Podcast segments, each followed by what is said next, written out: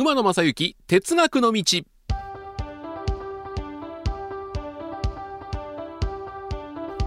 皆さんこんにちは。NBS アナウンサー馬野正幸です。私は自分のことを西日本一鉄道に詳しいアナウンサーというふうに言っておりますがまあでもですね全国見ると鉄道に詳しい鉄道好きのアナウンサーというのは多いんですね。RKB 毎日放送に茅野アナウンサーというアナウンサーがいるんですけど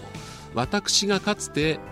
旅組というラジオをこれナイターオフシーズンですね。夕方6時から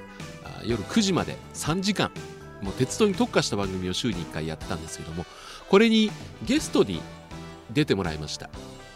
福岡を中心にした九州の鉄道事情を語ってほしいということでお願いしました、まあ、彼の知ってる知識を出してくれればよかったんですけども後々、えー当時のアナウンス部長さんにお話を聞きましたら彼はそのために勤務時間を割いて仕事としてその番組の取材に行ってた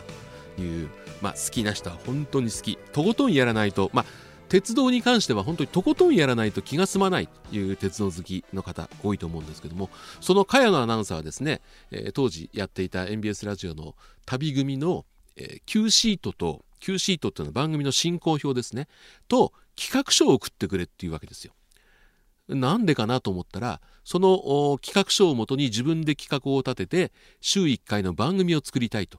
いうことでこれね彼はね、えー毎週土曜日の朝かな RKB ラジオの鉄道番組をねもう10年ぐらいからやってるんですよね。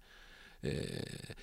僕がやってた鉄道好きの方への情報の番組を聞いて彼が立ち上げた番組。今度は僕はそこを追いかけてなんとか今のポッドキャストで皆さんにお伝えしてますけどもポッドキャストにとどまらず、えーラジオの電波に乗せていつの日かお送りできたらいいかなというふうに思っております。さあ第6回の今日今回のテーマはこちらになります。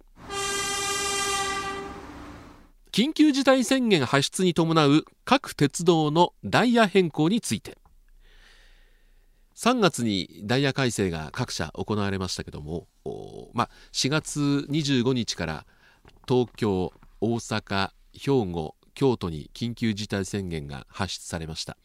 えーそれに伴いまして一部の鉄道会社ではさらなる時刻変更あるいは運休行き先変更というのが行われました。